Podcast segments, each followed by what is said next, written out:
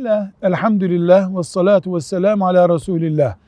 Vakıflar gelişen teknolojiyle beraber yardım toplamayı, Ramazan fitresi, zekatı vesaireyi dijital ortamda yapıyorlar. Filan numaraya şu parayı yatır sen diyorlar. Bu sadakamızın işlemesi için bir engel oluşturur mu? Mesela Ramazan fitresini filan numaraya yatır dediklerinde yatırdıysak biz yerine getirmiş olur muyuz sadakayı? Cevabımız şu. Elden vermekle bir rakama bir para yatırmak arasında bir fark yok.